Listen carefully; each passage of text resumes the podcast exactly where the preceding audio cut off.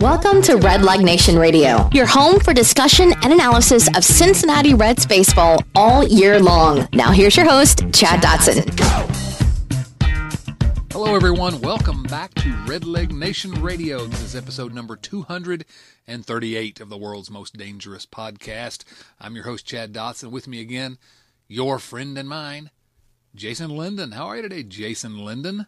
I am doing pretty good. How are you today, Chad Dotson? Oh, I'm telling you, just uh, amazing. I just, I've been so, I've been really just bursting with excitement all day, knowing that I got to talk to you tonight. I would expect so. I mean, you apparently did two episodes of the podcast without me, and so I assume that ratings just plummeted. Well, we're not going to talk about our numbers, Jason, but welcome back. There's a reason you're back. uh, no, it's uh, you know, it's uh, a fun time of year, and uh, Reds Fest is right around the corner. I, I, that's actually something I wanted to mention before we got into. The, there's a little bit of news this week for us to talk about, and some some kind of exciting news. If you're a Reds fan, and if you're not a Reds fan, I'm really not sure why you're listening to this podcast. Really weird choice. Really odd uh, use of your time. So, um, Reds Fest is going on this week, and it'll be happening. This thing, this uh, will be posted up on Friday morning, so it's happening today for a lot of you. If you're listening to it on the day it's released, Saturday, Friday, and Saturday the Duke Energy uh, Center, downtown Cincinnati. And have you ever been to Reds Fest, Jason? I have not. No. Oh, you need to go. Uh, every Reds fan needs to go at least once, maybe just once, but it's really a, a genuinely first class uh, sort of celebration of, of, Reds fandom, is the way I put it. And I, I think uh, it, I think everyone should uh, at least once in your life attend. This year, there's an even better reason to attend. And I'm going to ask all uh, our, our, dedicated, loyal listeners of Red Leg Nation Radio come out and see me and Chris Garber uh, from 12 to 2 p.m. We're going to be at the uh, Reds Hall of Fame booth on Saturday, December 1st, at Reds Fest from 12 to 2 p.m. signing copies of uh, The Big 50, the men and moments that made the Cincinnati Reds. So um, it's time to be picking up those uh, copies of the book for uh, your your holiday gifts because uh, makes a great gift for for Reds fans. And so come out, see us. We'll talk about uh, you know certain players that we like and don't like. We will uh, sign some books, have a good time. So you need so, to go sometime, Jason. Just just so everyone is aware, don't go get your book signed by Chad unless you're prepared to hear him trash talk Scooter Gennett. Why would you do that? Do what? You're trying to get me killed. Hey, I'm still serving up vengeance, man. Listen, what if Scooter comes over to me? Because uh, he's going to be there. Well, and he, what if he's upset with me? That's that's the the price you pay for the horrible things that you said. I'll tell you this right here and now, Jason Linden. I'm avoiding Hunter Greene like the plague this weekend. Not going anywhere near him. Wise choice. Wise choice. Wise choice indeed. Hey, let's talk Reds. Some let's talk Reds pretty big news uh, today, uh, and it comes from this guy Jon Heyman. And if you know Heyman, he's he's Jon Heyman. But yeah.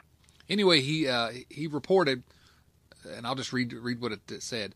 The Reds are said to be quote all over Dallas Keuchel, which is kind of strange terminology, but apparently Cincinnati believes that he is a fit for a small bar, ballpark such as Great America.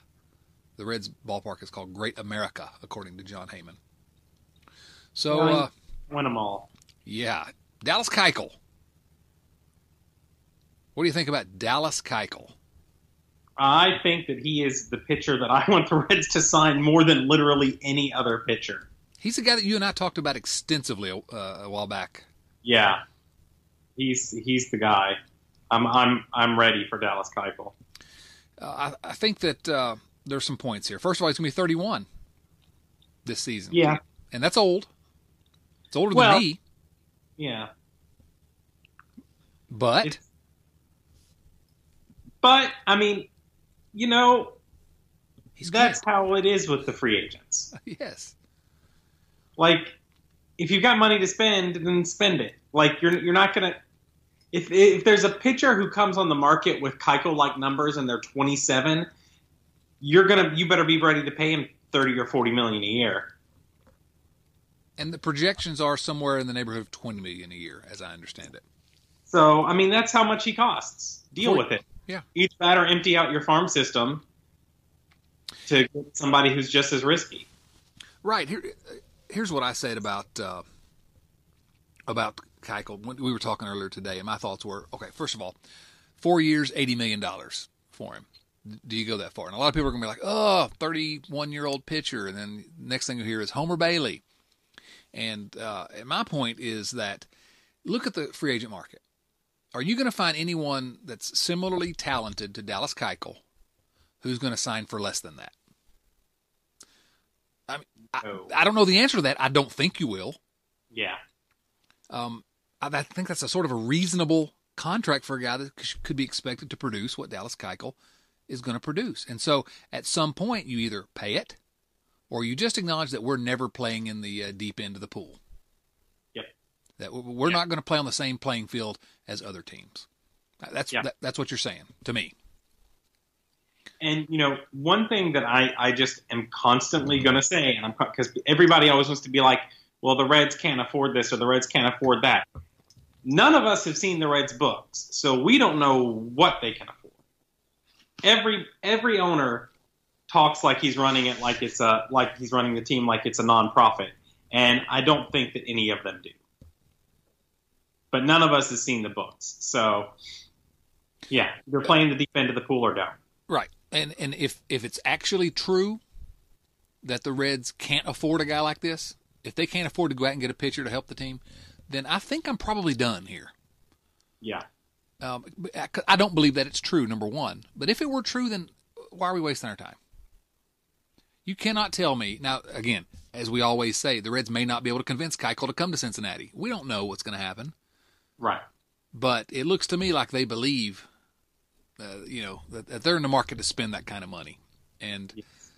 his ground ball rate was really good. Uh, it has been good his whole career, fifty over fifty three percent last year. But he is thirty one, and uh, he has been relatively, relatively durable you know, for a pitcher in this day and age. Uh, yeah. So, you know, uh, I don't know. I, I, think he's he's precisely the type of pitcher the Reds should be looking to go. They should be looking to go trade, and we'll talk about uh, possible trade targets as well.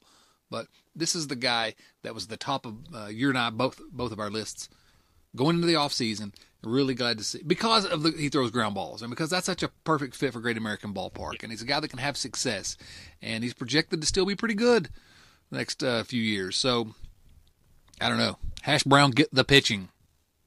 Yes, Hash Brown get the pitching indeed. Indeed do. Now you you started to make a point there. I'm not sure you really went into it uh, in depth, which is that um, at some point you got to pay and even overpay, right? If if you're gonna if you're gonna go out and get a pitcher, if you're gonna do it, do it. Like the the, the market's what the market is, what the market is, and sometimes you're gonna sign big contracts and they're gonna work out, aka Joey Votto. Sometimes you're gonna sign big contracts and they're not gonna work out, aka Homer Bailey.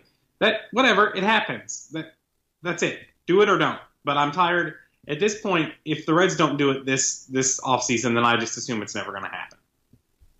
Yes, but the, the the good news, you know, they're all over Dallas Keuchel. Apparently so. Apparently they are. Yeah, and and you know in that in that same article, it was also mentioned that they are they are interested in other pitchers. It, it kind of sounds like Keuchel is their first choice, and if they can't get Keuchel, then they're going to go after some other guys. Yeah. Um, and great. I mean, do it. Get it done. Just get get get some pit. The only thing that did kind of I don't know if disturbed me is the right word, but it gave me pause is that the, the Reds are also reportedly very interested in bringing Matt Harvey back. Let's give. Hey, how about this? Matt Harvey, four years, eighty million. No. No. No. Eighty million peanuts. No. Did you think I meant dollars? Oh well, if it's peanuts, maybe. Yeah. Uh, did it say that? I, I missed that. It really. Yeah. That, that could that could be Heyman just. It could be, but I mean, it's not the first time we've heard that. I don't necessarily have a problem with Matt Harvey as like the number four starter. Like if they get Dallas Keuchel and Matt Harvey, and those are the two acquisitions, I'm probably not going to gripe that much. Yeah, it's not going to uh, be what we uh, hope for, but it's also uh, it's also not that bad. Yeah, honestly, if they get Keuchel, I'm I'm not going to complain. I'm with Har- with Harvey, you just have to go ahead and, and uh, just concede that he's a back of the rotation guy. If you do that, I'm fine. I, I really don't. Yeah. I truly don't mind yeah. having him. And he's one of those. He's one of those guys. It seems to me, at least at the moment, that he is a back of the rotation guy with this like not large but non-zero chance of maybe being something more. Um, you know, kind of like a, a, a, kind of strange lottery ticket where there's a fair chance you'll win ten dollars and a very very tiny chance you'll win a million dollars. Um, yeah. Well, we thought he was a lottery ticket this year when the Reds got him for almost free from the Mets, and then refused. Bob Castellini wouldn't let him let the Reds uh, trade him at the at the All Star break or the trade deadline. Um, so maybe it's a, a, different type of lottery ticket this time around. But I can't say that I'm not interested to see. I, I wouldn't do it. I, am not going. Go, I'm not giving a whole lot of dollars to, to Matt Harvey, but I would be interested to see what the new pitching coach Derek Johnson can do with with Matt Harvey. I, I will say this, regardless, just because the last season was so interesting to watch him, you know, just as a as a baseball fan watching a player kind of try to figure things out. Regardless of where Matt Harvey pitches this year, I'm just interested to see what happens. Yeah, yeah I agree. Yeah, yeah. What, he's a good story. He's an interesting story to watch. Mm-hmm. Uh, one way or another. I don't know that I necessarily need to watch him on the Reds, but we'll see. So uh, yeah, Keuchel and, and Harvey, but I'm hoping for someone else. But you know, Keuchel, we're talking about a guy that's made a couple All Star teams, won a Cy Young, won I think yeah. four Gold Gloves, if that, that, means anything to you as a pitcher, and uh, you know, semi durable left-hander. You know, just five years ago, he had five complete games. Whoa, that's impossible to dream of these days. So, pretty, yeah. Yeah. So anyway, you know, I don't know. I don't know what's going to happen there. I just love the fact that the Reds are actually uh, trying to uh, hash brown get. Anyway, um, there's also a big talk here today of uh, Thor, as they call him, Noah Syndergaard for the Mets. Is uh, evidently uh, the Mets are really pushing hard to try to trade him, and uh, so if you're asking me for my ideal offseason, it's sign Dallas Keuchel and trade for Noah Syndergaard. Yeah, that would be all right. would you accept that?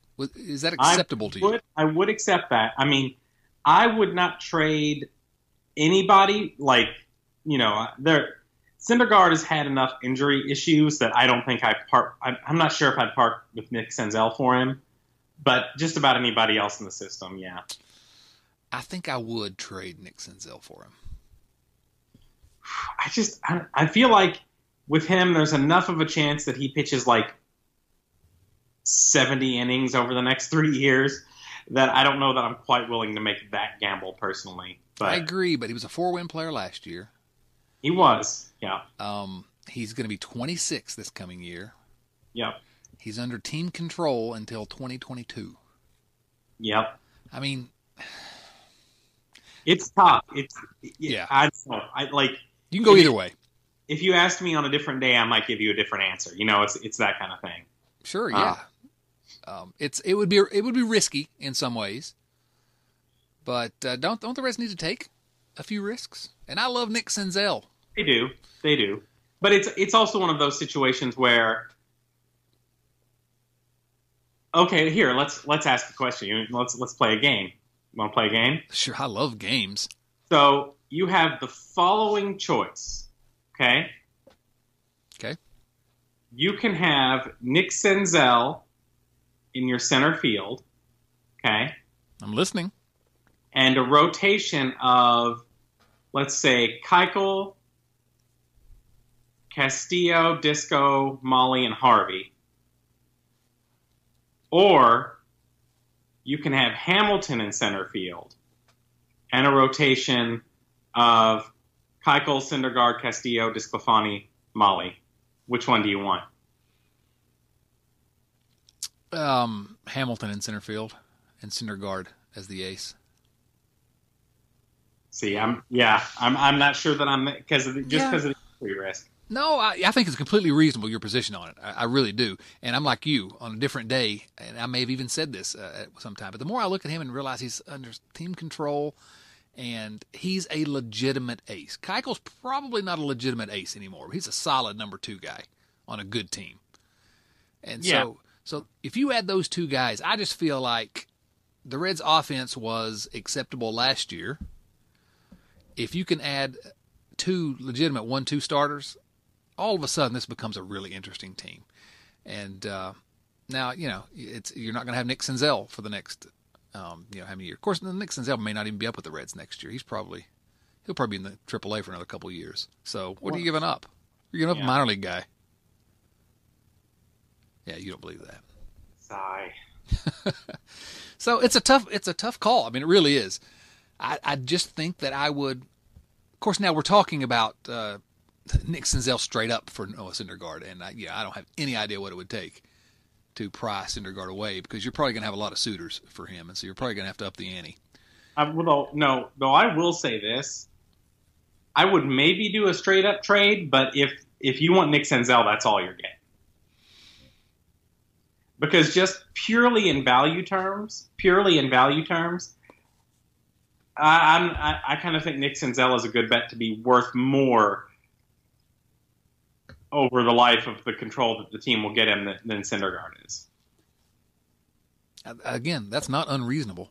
Yeah, because because with Nick Senzel, you're getting six, or if you do what most teams are likely to do, seven years of team control, hmm and and with Syndergaard, you're getting three, and I think Nick Senzel is going to be an All Star.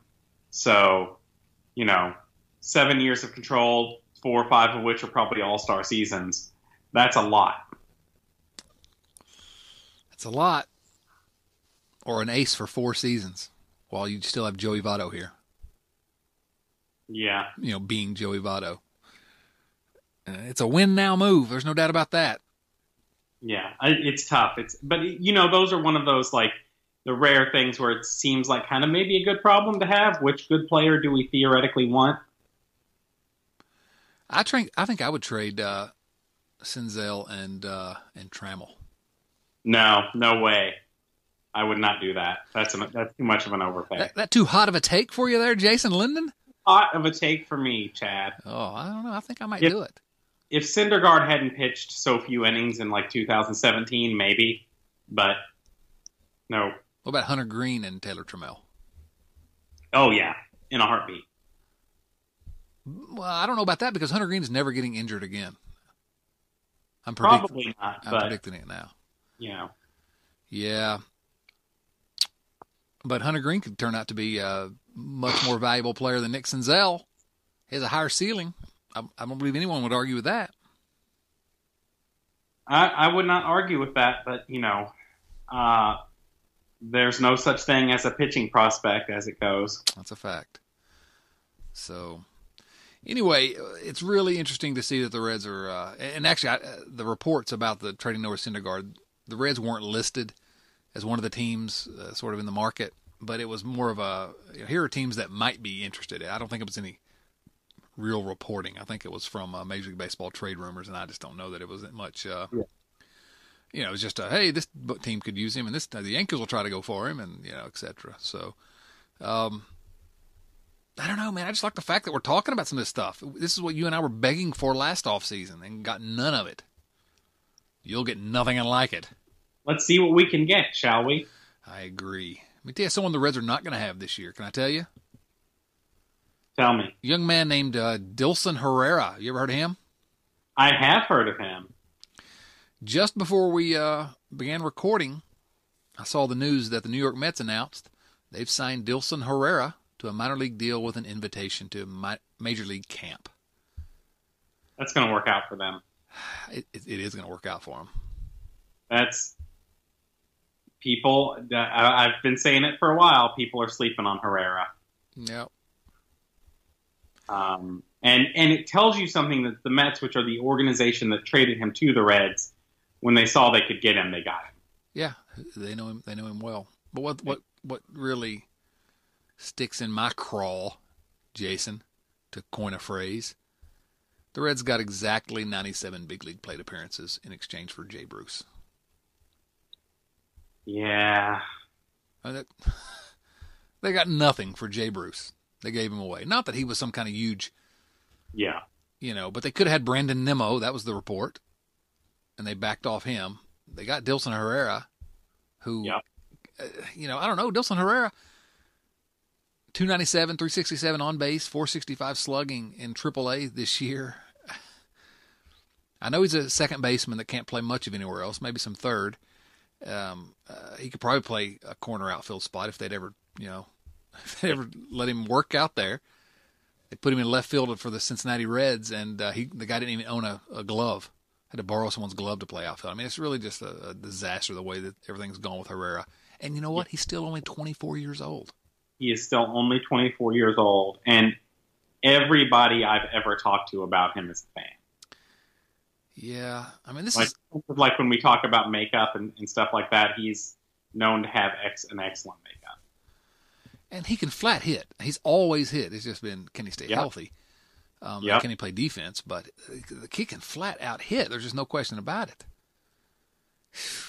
And this is probably one of these, uh, you know, deals that a year from now we're like, eh, that turned into nothing. You know, what's the big deal?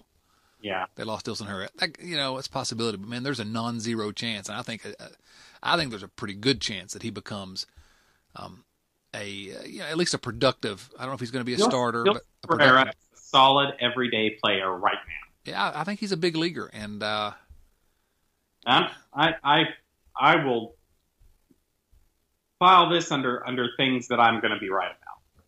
well, that's not a very big file. Well, it, it- but it includes some very some very uh, outstanding calls. Um, no, Herrera is going to be he's legit. He's he might you know he's he's never going to win an MVP or anything like that, but I won't be surprised if he makes an All Star team or two. Uh, he's he's just got to stay healthy. He's, Yeah. If he stays healthy, he'll he'll, he'll hit enough, and he's gotten to get has to get in the right uh, spot where he can actually get a shot to play second base every single day. And if he does that, I do I, I agree. I think he'll be uh, productive. Just to see if that's going to be for the New York or somewhere else. But yeah, the Reds got nothing for Jay Bruce, our old buddy Jay Bruce. So anyway, I thought you might have some thoughts because you have long been a uh, Dilson Herrera fan. I, I have, yeah, and I think he's like I said. We'll we'll see. Let's we'll we'll check in again on him in August, but I, I think he's going to be a, a good addition for the Mets. The Reds should sign Dallas Keuchel right now and then have him at Reds Fest. Boy, that would be great, wouldn't it? Wouldn't that be wild? That would be awesome. Yeah, I won't avoid him. Maybe they should trade. No, I'm not going to suggest trading Hunter Greene. Never mind. Um, let's uh, see other news this week. The Reds finished filling out their uh, coaching staff, and a uh, little surprised uh, in some ways, uh, pleasantly and uh, maybe not so pleasantly. But the Reds named uh, Freddie Benavides bench coach, so he's going to stick with the Reds. Uh, not just a solid name, but now also the bench coach for the Reds. Yeah. Um, new first base coach for uh, Cincinnati, Delino DeShields, a name familiar to all of us, former manager at Louisville, obviously. I, I'm a, I'm a fan of bringing him onto the major league coaching staff. Yeah, you Uh, and you've had a lot of interaction with Delino DeShields, right? Yeah, I have had a lot of interaction with him, and I, I know that not everybody is the biggest fan. And, and I mean, if I'm if I'm offering my honest assessment, I'm not wild about his in-game strategy. But as a first base coach, that's not really going to be his charge. And but players really, really like him. Like they really like playing for him. He he strikes me in some ways as kind of a Dusty Baker type, where he he is good at motivating players. Um, and and so I think he'll be a good clubhouse presence to have. I do. I can also tell you from ex, from experience and interacting with him that he is more open minded than he gets credit for. For Yeah. he will try things. Um, and so you know people are you know people you know with with David Bell and sort of the hope that people have that he he'll take the Reds in a particular direction, you know, sort of sabermetrically or whatever, might kind of be worried about that. I wouldn't necessarily. I think uh, I think DeShields is is he's usually willing to at least like give things a chance, and and he might not decide about things the way that you or I would, but but he will he'll take a look at things. He's he's an open minded guy. Well, the point is, you may not like his in-game strategy, but really, who cares? He's Yeah. he's, he's the first base coach. Uh, Yeah. he's, he's not. Uh, you know, he's not gonna. What, what's he gonna be doing? He's going to be a guy that has to be a you know a coach, but has to be the, the sort of you know the players have to like playing for him.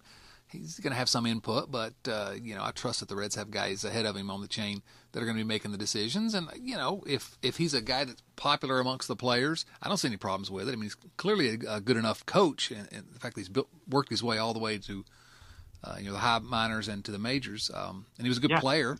Been what ten years in the Reds system as a as a manager. Yeah, no, he's he's paid his dues. and I, I really don't have a problem with it. Um, you know, we sort of talked that we wanted uh, the Reds to kind of, you know, cut, you know, cut it, pull the band-aid off, I guess, and not really bring back guys that uh, had been here before. But I don't have a problem with that. I don't really have a problem with Freddie Benavides as the bench coach. What do I know? I, I imagine Benavides must have been on David Bell's staff.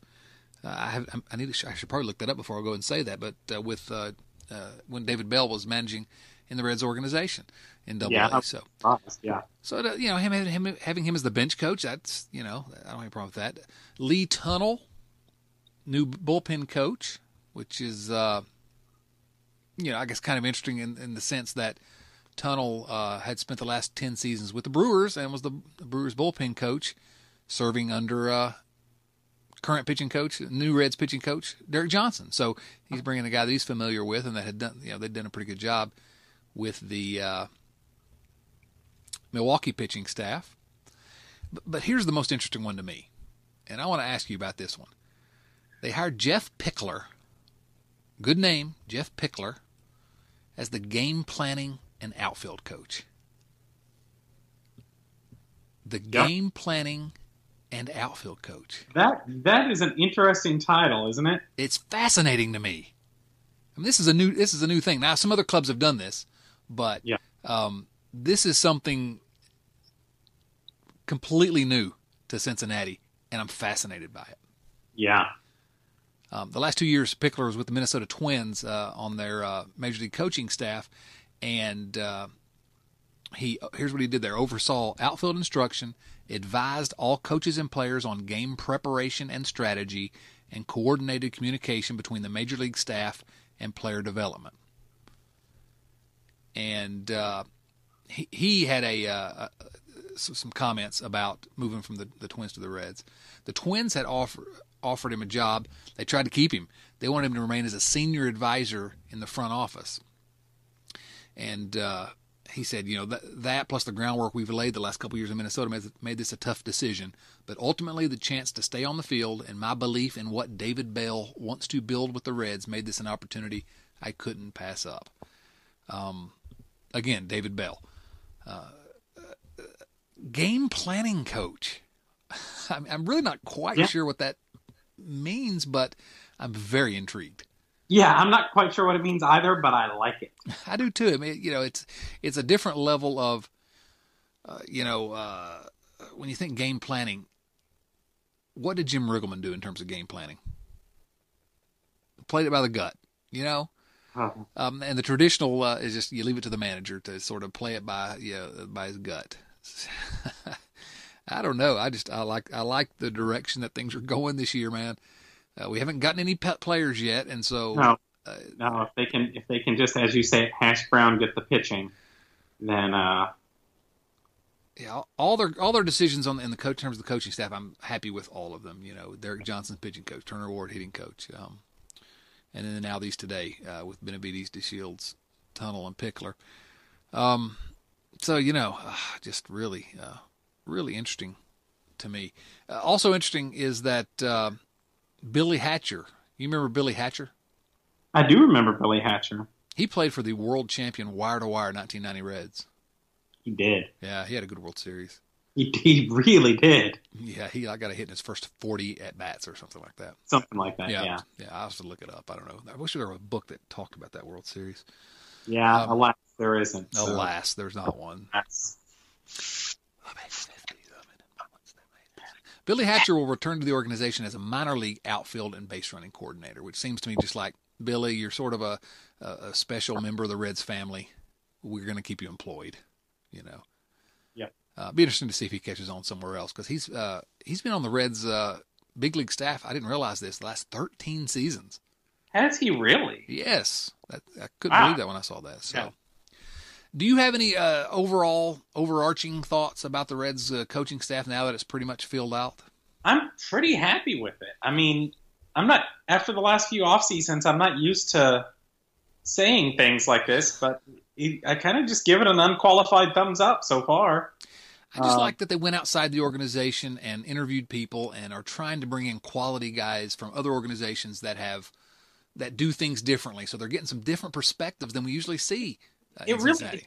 it, yeah, it kind of seems like they're like, okay, well, let's make sure that we get the best people for the job, and sometimes maybe that's somebody who's already with us, so we'll keep that guy around, and sometimes it's not, so then we'll bring that guy in. Like, you know, it's it's it's also good to it's good to know to be able to identify the people in your organization who are strong and valuable assets, right? Yes. As long as you can also identify the places where you need to bring in stronger assets.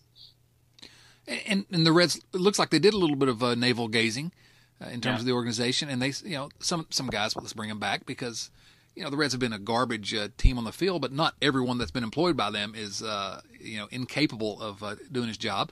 But most of the people they brought in are people from elsewhere, and so I think it's a really, a, it appears from the outside to be a really comprehensive uh, look at the organization, and I just love the idea of bringing in guys from several different organizations now that have seen the way other successful organizations do things, and so they can bring all these ideas to the table rather, rather than the Reds just doing what they've been doing.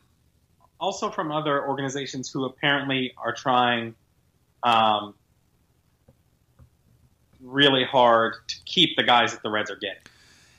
Yes, isn't that an interesting thing that with several of these guys, you know, Pickler, Turner Ward, uh, Derek Johnson, uh, we get reports of their teams really trying hard to hang on to them. That says a lot to me. Man, but if the Reds don't, uh, you know, Hash Brown get the pitching, it's not going to mean anything. If they don't improve the roster, we're all going to be like, well, they made some good decisions with the coaching staff, but who cares because you know you still got Ultimately, you need players who can get it done. yeah, like Tim Adelman, right? Tim Adelman, Tim Melville, Tim Burstis. Oh my goodness, lots of Timmys. Timmy. All right, so anyway, so far so good. The uh, you know, I, guess the winter meeting is going to be coming up, and hopefully there are going to be some things going on. And the Reds are all over Dallas Keuchel, and I just, uh, but I'm just on the edge of my seat waiting for them to pull the trigger on an actual player acquisition to get us all excited. But I do kind of feel like something is going to happen this winter. I do too, and you know, I think one of the things that we might unfortunately be forced to do is is wait a minute because I think probably a lot of these top free agents that the Reds are after are kind of like letting everybody put a bid in. You know what I mean? Like, Yeah, and, and some of those guys are uh, late to go off the the market because they're waiting to see what other guys get, so they know how to Yeah. price themselves. yeah, So yeah, I mean, it, may- it's not going to be tomorrow, and they're not going to have Dallas Keuchel at Reds Fest. But man, but it could it could be well, if they overwhelm him, I mean, you know, overwhelm him, Reds, please. why not? Not Overwhelm somebody, please. Just come on. You know, they could have named me the game planning coach. They could have. I you you plan things. You plan this podcast. See, Yeah. I uh, I- planned uh, the way I was going to play uh, MLB The Show back in the day when I used to play that game. So that's game planning. Yeah. All right. Yeah. You're you're first in line if, if current game planning guy Pickler doesn't work out. The game planning guy. I love it. From now on, we're going to call Jeff Pickler the game planning guy. I cannot wait to find out what that actually means in terms of uh, how uh, things are conducted on the field. You know, I'm really, I'm, it's exciting. It's different. The Reds are trying different things rather than just the same old, same old. Oh, Jason, what a time to be alive. What a time to be alive. Hey, you want to answer some viewer mail questions? I, I would love to answer some listener mail questions. Oh, no, no, no. We don't have that segment, but we do have a segment here on Red Leg Nation Radio called Viewer Mail. And here on Viewer Mail, we uh, try to answer as many of your questions as we can. If you want to get your question on the podcast, here are your uh, uh, instructions. Number one, email me, Chad Dotson at redlegnation.com. That's how you, that's how you send me uh, uh, viewer mail questions that uh, that we can try to answer. Number two, I, this is a new request. I'm going to ask you to keep it short.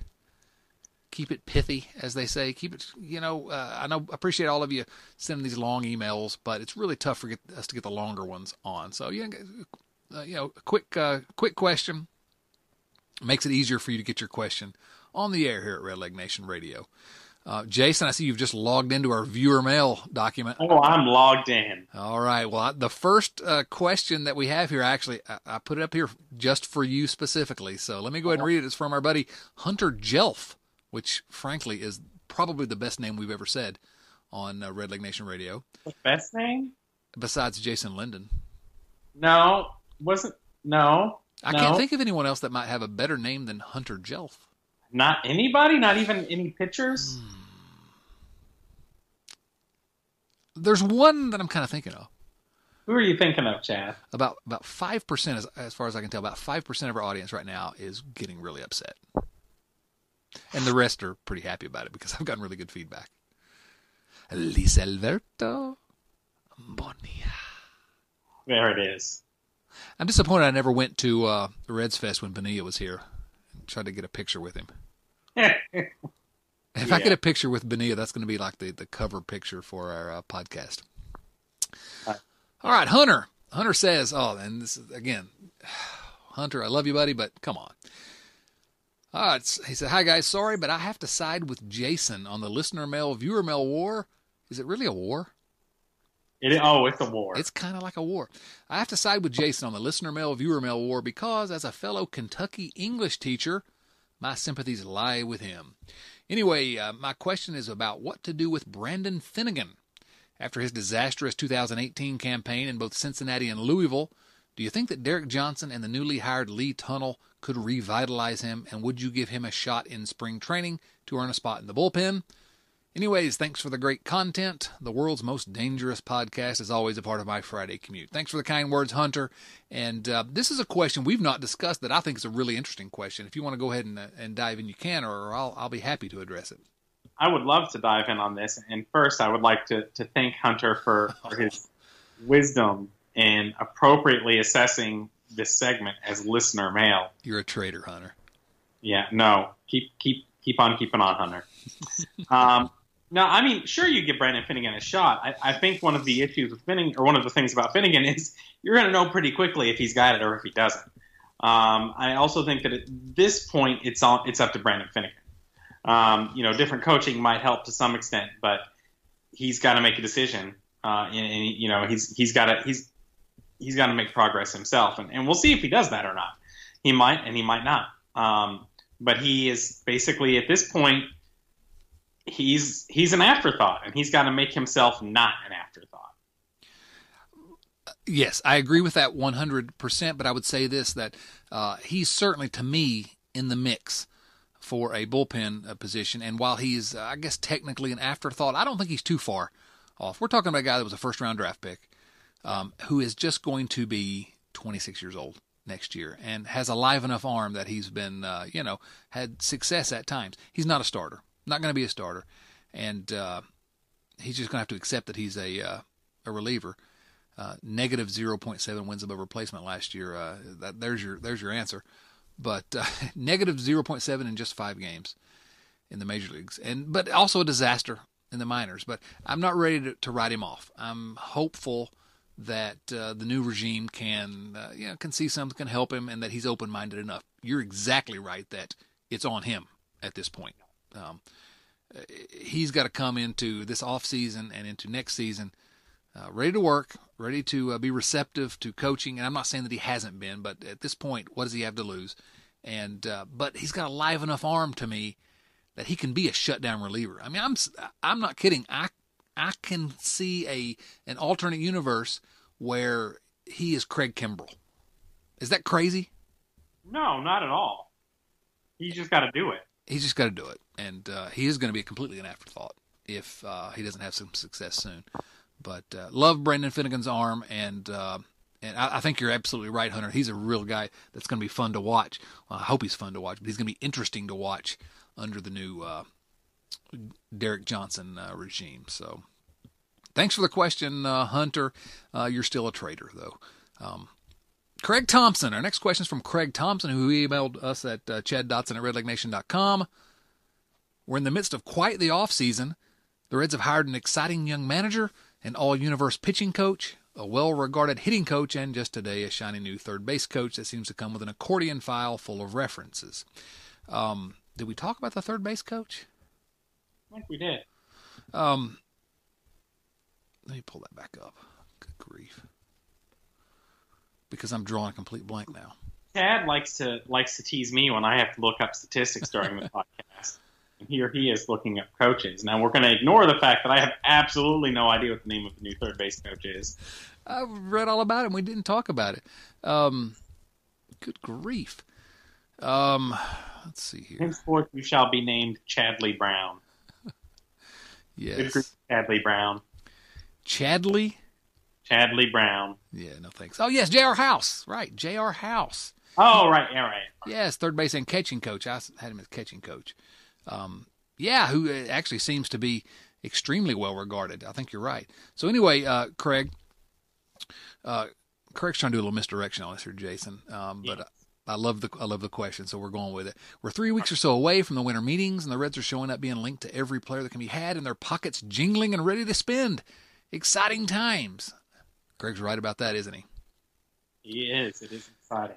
Craig's question to us, though, here at Red Leg Nation Radio, with Barnes and Noble doing the 50% off all Criterion sale, have you been able to use some of the Reds' future payroll to get your hands on some of the best films known to man that now have new restoration and beautiful packaging?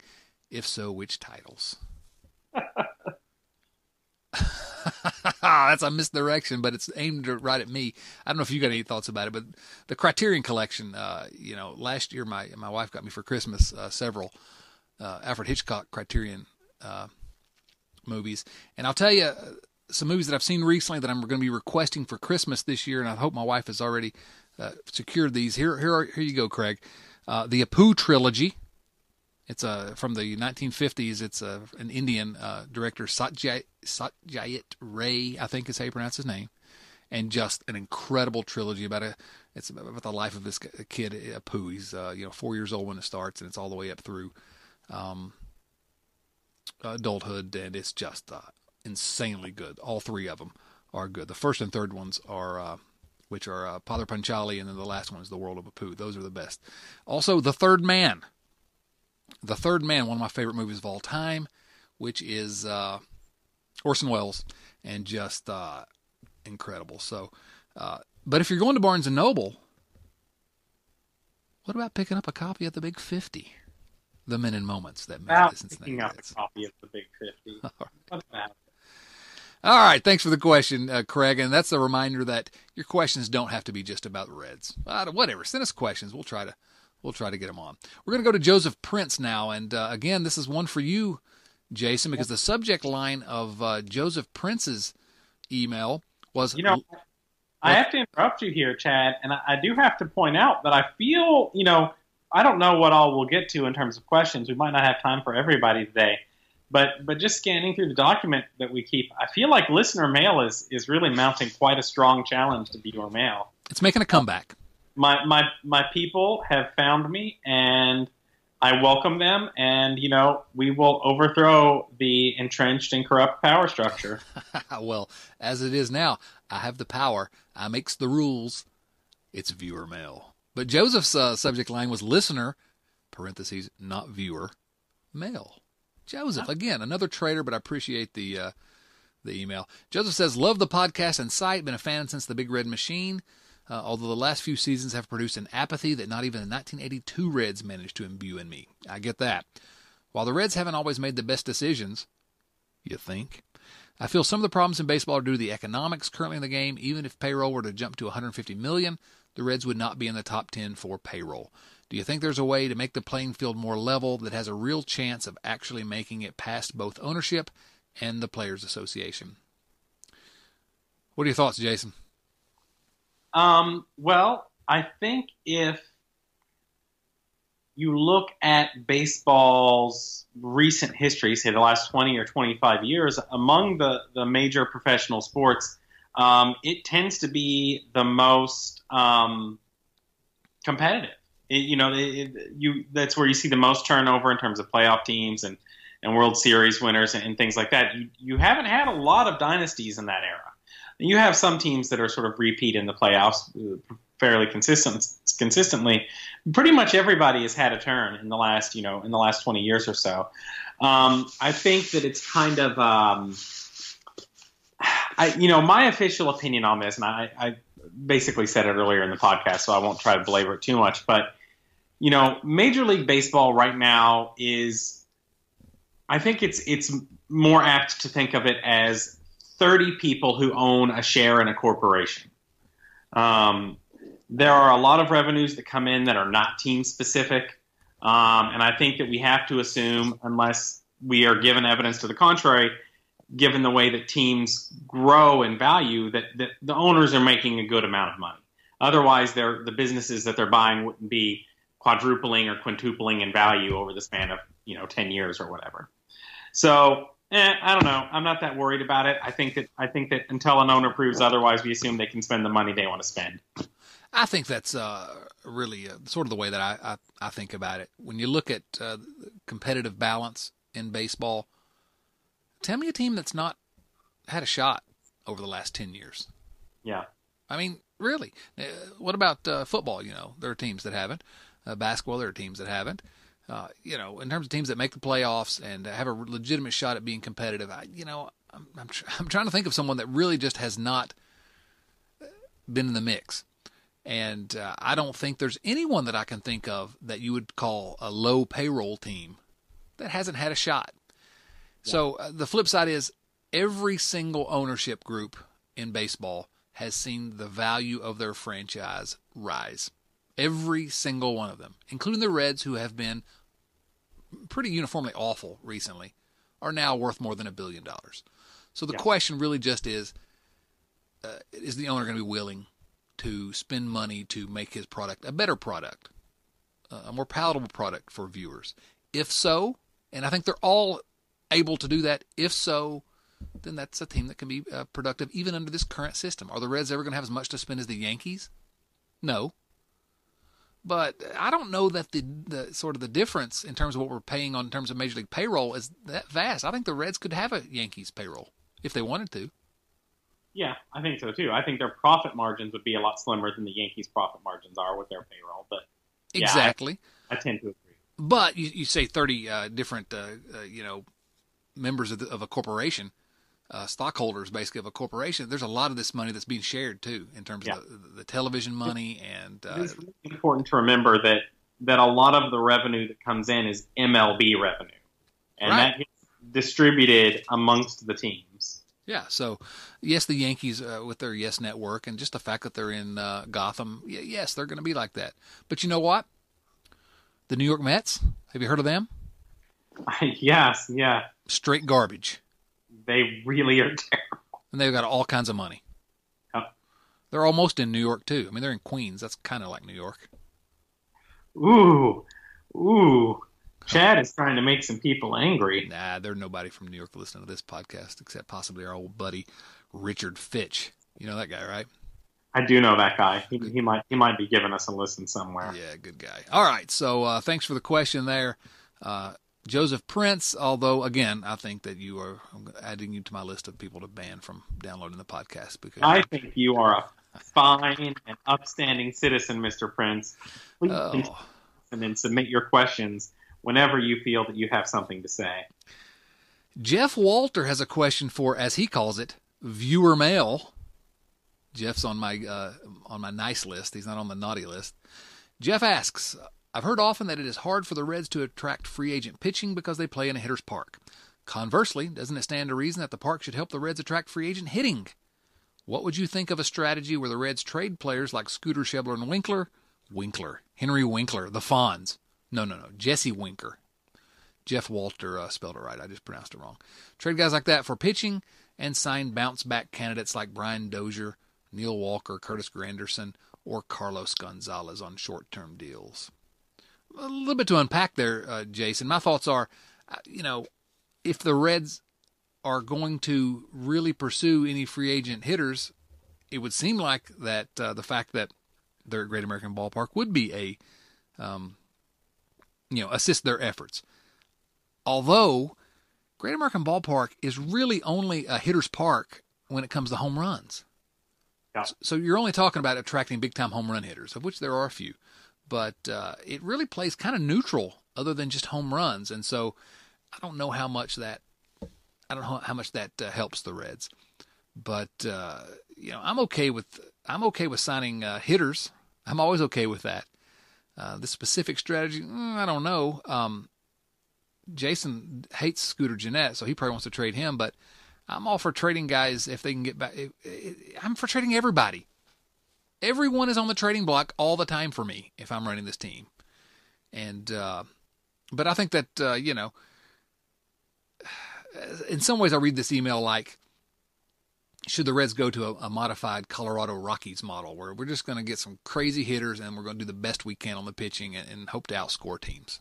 So anyway, uh, you, you have any thoughts, Jason? Yeah, I think that with with the exception of maybe teams like the Rockies that, that play in an extraordinarily extreme environment, uh, I don't know. I you know I think that I, I just I haven't seen any evidence that the Reds can't actually sign free agent pitchers or that free agent pitchers are afraid to come to the Reds because frankly the Reds are never in on major free agents. You know, it's it's not like it's not like they've signed major free agent hitters ever. Right. I mean, can you think of one free agent hitter who was like a top a top free agent that the Reds have signed? Willy Taveras. Like a hitter, hitter. H I T T E R. He got a hit once. I saw it. I was there in the park. Yeah. But anyway, you're making my point for me. Um, right. So yeah, they're never in on anybody. So it, you know, it's I, I don't necessarily buy the pitchers don't want to come here thing. I think that pitchers want to. I think pitchers, like most players, want to come where they're going to be the best compensated. And I also think that it's worth mentioning at this point that the game has progressed to the point that everybody understands that hitting 340 in Colorado is not the same as hitting 340 in San Diego, or that you know uh, um, uh, a 350 ERA in Colorado is not the same maybe as a 350 ERA in Boston. You know, the, the different different clubs are different and different stadiums are different, and and I think everybody at this point pretty well understands that. The conventional wisdom is that it's hard for the Reds to attract free agent pitching, but I think I'm like you. Uh, I'm not sure why that has become the conventional wisdom. A certain type of pitcher is not going to be successful at Great American Ballpark. Okay, somebody that gives up a lot of fly balls probably not going to be successful because those balls do go over the fence at uh, Great American, or as Jon Heyman calls it, Great America. Yes. But it's not like good pitchers haven't uh, been able to pitch well in Cincinnati. You know, and we're you know Johnny Cueto is one of the best pitchers in Reds history, but that's a guy who was successful. Uh, Luis Castillo shows every sign of being a successful pitcher. I think if you're a good pitcher, you can pitch there. Tell me pitchers who were really good but came to pitch for the Reds and were awful because of Great American Ballpark, or pitchers who were bad at Great American and then went somewhere else and were good because they got out of Great American. Name, tell me one pitcher like that. I cannot think of a single one. Yeah, I, just, I think it's a conventional wisdom, but I don't know that it's true. I don't know that the data backs it up. So um, here's what I say, uh, Jeff. Let's go out and track all the free agent pitching. Hash Brown, get the pitching. Dallas Keuchel right now and also go out and uh, and get uh, free agent hitters if there's somebody that makes sense for the Reds lineup. Let's be on everybody. Let's spend some money. I'm I'm I'm with you. Let's do it. All right. All right, let's see what uh, where are we in terms of time, Jason? Uh, I think we can squeeze in at least one more here. You want to go with uh, Spencer Brackman? Let's go with Spencer Brackman. Spencer Brackman, whose uh, subject line was viewer mail. Which I don't know about this guy now, but fine. Hard to make decision, I guess we might as well stick to it. Well, it's an interesting question because it's something we've uh, talked about a little bit. Uh, Spencer asks, I know you guys have discussed your displeasure with how Major League Baseball goes about marketing to the younger generation of fans within the past few podcasts. However, I also feel the league may lose out on more viewers slash fans if the game becomes more lengthy to watch because of frequent pitching changes. With multiple teams now implementing bullpen days and starting relief pitchers, do you think that Major League Baseball should make regulations about pitching to maintain the viewing interests of the game? I would say no, says Spencer, because I'm interested in the upcoming pitching revolution, but I'm interested to hear your thoughts. Um, I have some thoughts on this one, Jason. Do you have some thoughts? I, I have some thoughts. Well, uh, do you want to do them, or you want me to? You want me to hit it? I can I can go first, then you can agree or disagree with me. Okay, I'll just go ahead and disagree with you now, and then let you. Uh... Good, good to know. All right. So yeah, uh, eh, is is kind of my thought. I I think that you know I saw an article recently that pointed out that the average length of time it takes to play a Major League Baseball game has averaged within like 10 or 15 minutes of three hours for 40 years. Um, so to a large extent, the, the, the notion that, that the games are, are super long or whatever now is it's one of those things that is conventional wisdom that isn't necessarily backed up enormously by fact. Um, yeah, I, I, don't think it's an issue, and I don't I don't think that the pitching changes are really going to slow it down all that much. Um, I know that baseball is worried about pace of play stuff, but again, like I don't think I think they're they're making a mountain out of a molehill. Frankly, I think you know market your stars better is, is this this question references. I, I, think is a good route to go. Um, but I also think like you know. I mean, if I'm going to be curmudgeonly, my issue is not with all the pitching changes. It's with the lack of balls in play. I personally think that baseball is more interesting if there are balls in play. Um, and I don't know what changes could happen to make within the game to make that you know m- more frequent. But I, I'm not too worried about it. I guess is what it comes down to. I think I think baseball has been dying pretty much my entire life, as far as I know. So I, have kind of I've kind of lost the the baseball is dying stories at this point. I have an opinion, and uh, I concede that I, I, may be wrong. It may just be that I'm an old man uh, shouting at a cloud. But uh, I don't think the current game is particularly fun to watch. And is that because I grew up in a different generation? You know, I don't know. Um, you know, I grew up watching baseball in the sort of you know late '80s, early '90s was when I really uh, was into it, and uh, which is impossibly old to some of you, and probably to uh, Spencer Brackman. But I just because the ball's in play and the pitching changes and a lot of different reasons, I don't think it's as much fun to watch. The playoffs to me this year, and I love the baseball playoffs and I love the World Series. It's not a great product, I'm afraid. Um, and for me to be saying that, that's something because I'm obviously I care enough about baseball that we talk about it every week here. Now, but I can see that maybe it's just me being, uh, you know, of a different uh, generation. And also see that I'm part of the problem if that's if that's the case because I, for years I've been screaming sabermetrics and you know Moneyball and uh, and that's what's caused the game to go in the direction that it's gone. So maybe I'm part of the problem. I think baseball should consider some rules, some rule changes. I don't know if it's uh, rule changes regarding uh, the the frequent pitching changes or something else, uh, like you say, to encourage more balls in play. I just think uh, I think it's a better game. Like you said, it's a better game when more balls are in play, and it's just a more entertaining game. And after all, this is an entertainment industry.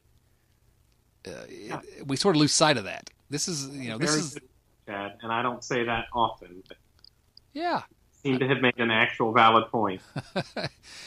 At some point, you have to make some uh, concessions to uh, to the viewing public. And um, you know, they did it when uh, they lowered the mound.